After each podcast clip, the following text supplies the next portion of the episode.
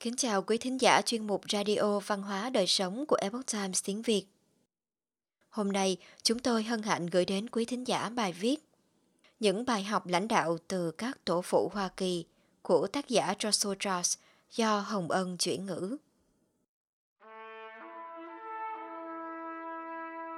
Thành công dựng lập nên một quốc gia không phải việc dễ dàng, đặc biệt là một quốc gia to lớn như Hoa Kỳ – vì lý do đó, chúng ta nên học hỏi những nguyên tắc lãnh đạo của các tổ phụ lập quốc.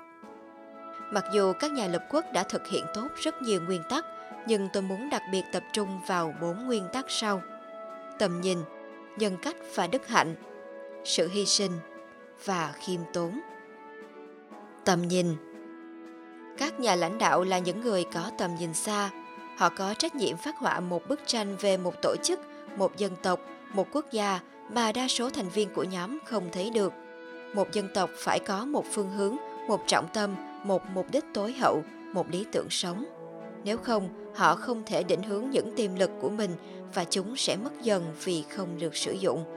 Đó là lý do vì sao các tổ phụ liên tục vạch rõ tầm nhìn về tương lai của Hoa Kỳ, cả trước khi ký tuyên ngôn độc lập và sau khi giành được chiến thắng trong chiến tranh cách mạng Hoa Kỳ và phê chuẩn hiến pháp mới. Một trong những ví dụ tôi yêu thích đó là bản phát thảo tuyên ngôn của John Adams, được viết chỉ vài tháng trước khi bản tuyên ngôn độc lập được ký. Adams đã nêu rõ một tầm nhìn, đặt Hoa Kỳ vào trong bối cảnh lịch sử thế giới, gây chấn động đối với các nhà thuộc địa. Ông viết, Bạn và tôi, những người bạn thân yêu của tôi, chúng ta đã bước vào cuộc đời này ở thời điểm mà những nhà lập pháp vĩ đại nhất thời cổ đại muốn được sống – bao thế hệ người dân mong muốn có cơ hội bầu cử chính phủ hơn là có không khí, đất đai hay khí hậu. Cơ hội này là cho chính bản thân họ hoặc con cái của họ. Có bao giờ, từ trước cho đến kỷ nguyên hiện tại, đã có 3 triệu người có đầy đủ quyền lực và cơ hội công bằng để xây dựng và củng cố một chính phủ sáng suốt và hạnh phúc nhất mà trí tuệ con người có thể xây dựng, phải không? Tôi hy vọng bạn sẽ giúp ích cho bản thân và đất nước mình bằng cách mở rộng hiểu biết và không ngừng nỗ lực với những gì bạn đang có để trợ giúp thành lập các chính phủ hạnh phúc nhất và nhân cách tốt đẹp nhất của một dân tộc vĩ đại. Trong bài phát biểu nhậm chức đầu tiên với tư cách là tổng thống mới của quốc gia, George Washington đã nêu rõ tầm nhìn về Hoa Kỳ với tư cách là người điển hình mang ngọn lửa thiên liêng, một phép ẩn dụ và một tầm nhìn gắn liền với chúng ta cho đến tận ngày nay. Chúng ta phải vững tin rằng ân huệ của Thiên Chúa không bao giờ có thể được mong đợi ở một quốc gia coi thường các chân lý vĩnh hằng về trật tự và lẽ phải. Đây là điều mà chính Thiên Chúa đã định ra và vì việc gìn giữ ngọn lửa thiên liêng của tự do cũng như vận mệnh của mô hình chính phủ Cộng hòa được xem là sự trông cậy cuối cùng và sâu sắc của Chúa trong khảo nghiệm được giao phó cho người dân Hoa Kỳ. Khi nói đến tầm nhìn cho Hoa Kỳ, các nhà lập quốc đã kết nối một sứ mệnh duy nhất. Họ phân biệt Hoa Kỳ khác với các quốc gia và các thời đại khác. Họ có định hướng cụ thể và kêu gọi đồng bào đi theo – rõ ràng rằng họ đã thành công. Nhân cách và đức hạnh. Một nguyên tắc khác mà các tổ phụ đã đề cao chính là có nhân cách. Họ có hoàn hảo không? Chắc chắn là không. Nhưng mỗi người đều dành những lời đầy tích cực tới những người đồng hương cũng như gia đình của họ, khuyến khích sự hình thành nhân cách cá nhân. Các tổ phụ biết rằng tự do và đạo đức có mối liên hệ chặt chẽ với nhau một người không có đạo đức không thể được tự do. Vì vậy để dẫn dắt quốc gia theo tầm nhìn mà họ đã thấy rõ họ liên tục nhấn mạnh tầm quan trọng của nhân cách và đức hạnh. John adams đã viết cho con trai mình về chủ đề này một cách xúc động. Ông đã cố ý chuẩn bị cho con trai một cuộc sống công ích điều mà cậu sẽ tiếp tục làm với tư cách là đại sứ ngoại trưởng nghị sĩ và tổng thống hoa kỳ. Người cha đã viết cho con trai như sau nhưng con trai yêu quý à, trên hết thảy, con hãy giữ lấy sự ngây thơ và lương tâm trong sáng. Đạo đức của con đối với bản thân con và cả thế giới là quan trọng hơn tất cả ngôn ngữ và khoa học. Một vết nhơ trong nhân phẩm dù nhỏ nhất cũng sẽ làm tổn hại hạnh phúc của con nhiều hơn tất cả các thành tích mà con sẽ đạt được. Washington cũng viết cho cháu trai của ông với nội dung tương tự.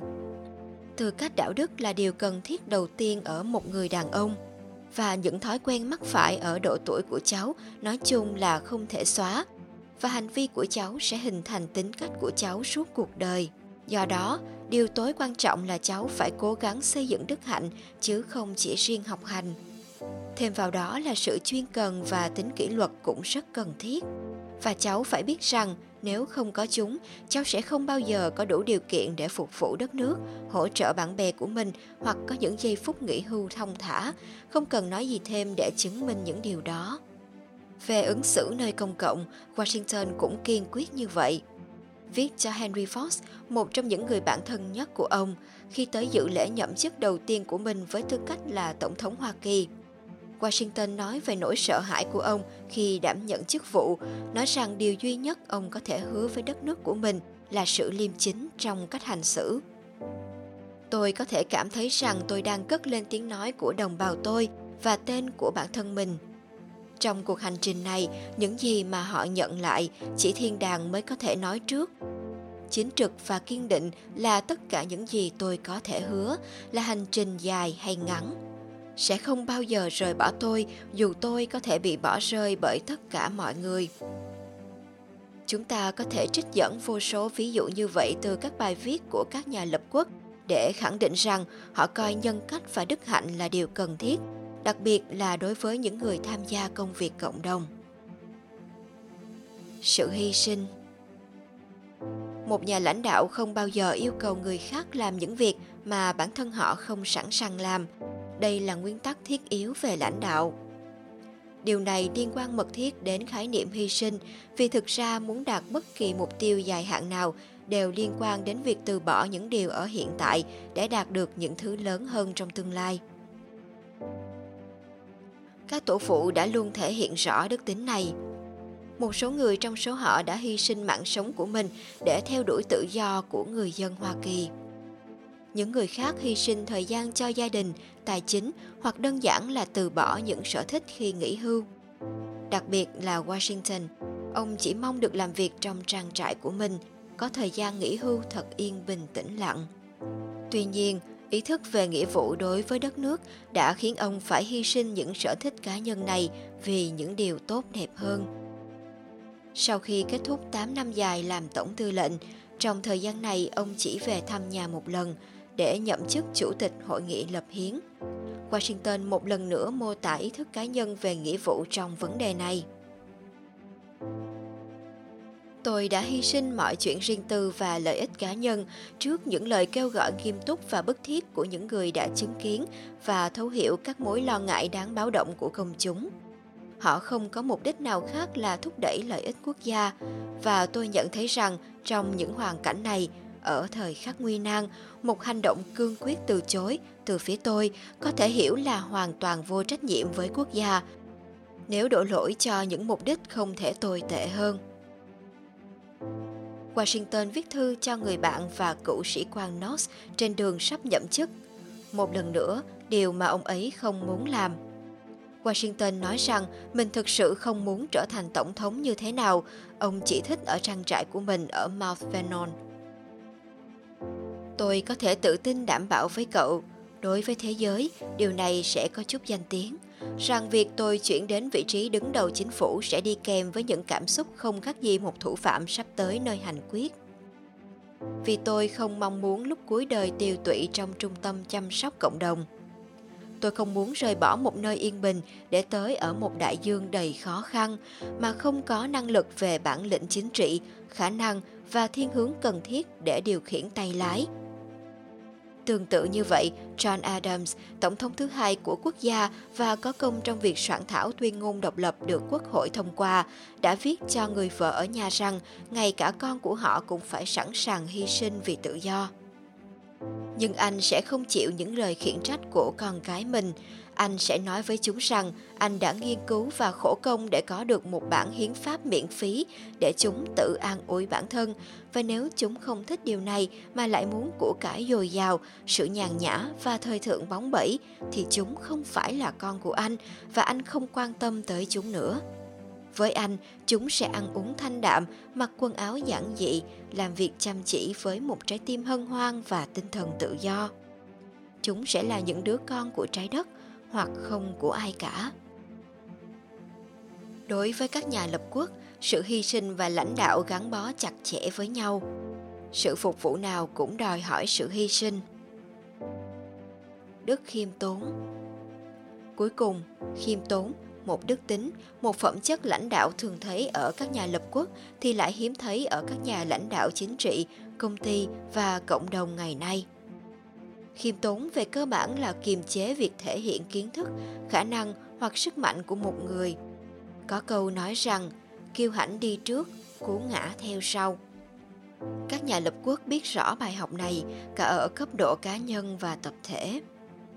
Ví dụ, suy nghĩ về tình hình của các thuộc địa chỉ vài tháng trước khi tuyên bố độc lập, Adams đã viết Việc quản lý một cỗ máy phức tạp và hùng mạnh như United Colonies, Liên hiệp thuộc địa, đòi hỏi phải có sự nhu mì như Moses, kiên nhẫn như Job và khung ngoan như Solomon, thêm vào lòng dũng cảm của Daniel. Adams đã khiến mọi người kinh ngạc về những phẩm chất ông ấy tự đặt ra cho bản thân mình và quốc hội. Ông không có cảm giác tự tin hóng hách Ông biết rằng thời đại này yêu cầu một đức hạnh phi thường mà theo định nghĩa là ông phải rèn luyện và đạt được chúng. Và rất nhiều nhà lập quốc để nhìn ra được một hành động thực sự khiêm tốn. Trong suốt những thời kỳ nguy hiểm thường có những chiêm nghiệm sâu sắc rằng họ cảm thấy họ làm điều đó chưa đủ tốt. Thật vậy, toàn bộ hệ thống của chính phủ do các nhà lập quốc thiết kế đều dựa trên một ý tưởng khiêm tốn về bản chất con người, nó có năng lực gì và nó có thể gặp phải những sự suy thoái nào?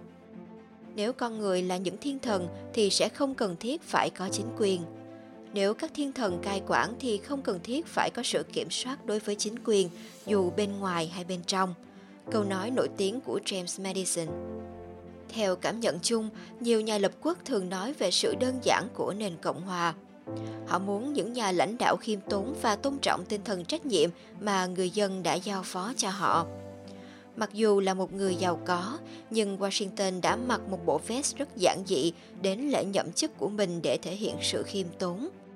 Ông không phải là một quân vương ngồi trên ngai vàng suốt đời. Ông là đại diện của nhân dân, được họ bầu chọn để dẫn dắt quốc gia hướng tới lợi ích chung tầm nhìn, nhân cách và đức hạnh, sự hy sinh và đức khiêm tốn, bốn nguyên tắc lãnh đạo này đã làm nên thành tựu của các tổ phụ lập quốc Hoa Kỳ. Nếu chúng ta muốn duy trì và cải thiện di sản mà họ để lại cho chúng ta, thì chúng ta phải ghi nhớ và tự mình áp dụng chúng. Joshua Charles là một tác giả của những cuốn sách bán chạy hàng đầu, là nhà sử học, nhà nghiên cứu và diễn giả quốc tế. Ông ấy là người nhiệt thành bảo vệ các nguyên tắc sáng lập của Hoa Kỳ, nền văn minh Judeo-Christian và đức tin công giáo mà ông ấy đã theo vào năm 2018. Quý thính giả thân mến, chuyên mục Radio Văn hóa Đời Sống của Epoch Times tiếng Việt đến đây là hết. Để đọc các bài viết khác của chúng tôi, quý vị có thể truy cập vào trang web itviet.com. Cảm ơn quý vị đã lắng nghe quan tâm và đăng ký kênh. Chào tạm biệt và hẹn gặp lại quý vị trong chương trình lần sau. Kính chúc mọi điều bình an và tốt lành đến với quý vị cùng người thân.